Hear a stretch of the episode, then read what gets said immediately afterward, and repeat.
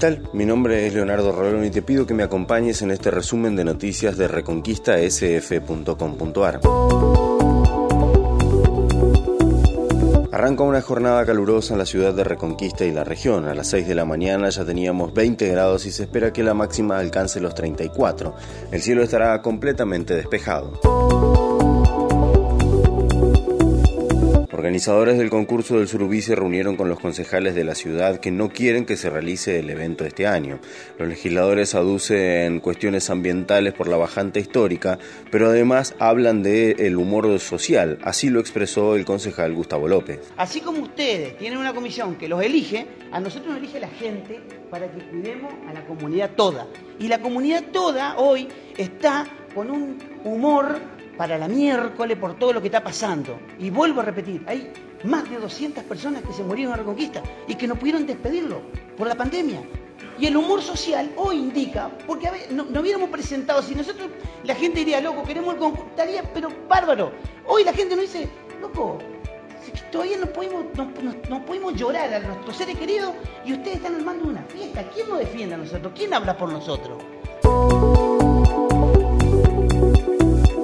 El diputado y candidato a senador nacional Rubén Giustiniani dijo que el Frente Amplio Progresista busca ser una alternativa válida a la grieta. Una crisis política, una crisis que deviene de un hartazgo de la gente hacia sectores de la dirigencia política que no dieron solución a los problemas. Y crece la inflación, Claro, el tema es cómo se revierte esto, Rubén. Y sí, se revierte con medidas concretas y votando a la gente otra cosa. Por eso nosotros, del Frente Amplio y Progresista, creemos que, lo decimos con mucha humildad, pero creemos que si no se abre una alternativa distinta a lo que ofrecen los grandes medios de comunicación, de la grieta. La grieta es un gran negocio para quienes gobiernan y gobernaron mal. Unos a otros se descalifican personalmente y vemos que no se discuten los problemas principales del país. Por eso nosotros estamos planteando, dame vos a mí el 10% de la pantalla que tiene Milei hoy. Dame el 10%. Sí. Entonces, esta es la cuestión. Esta es la cuestión fundamental.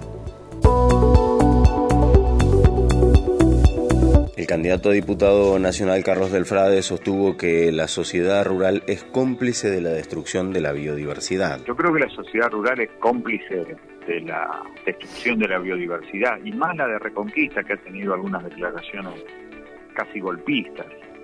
Y me imagino que todo lo que tiene que ver con los agrotóxicos, por ejemplo, que es esta democratización del veneno. Hoy en la Argentina se venden 5.800 productos de agroquímicos, de los cuales 1.600 son peores que el glifosato, y con toda libertad se tiran en distintos lugares de la provincia de Santa Fe y del país.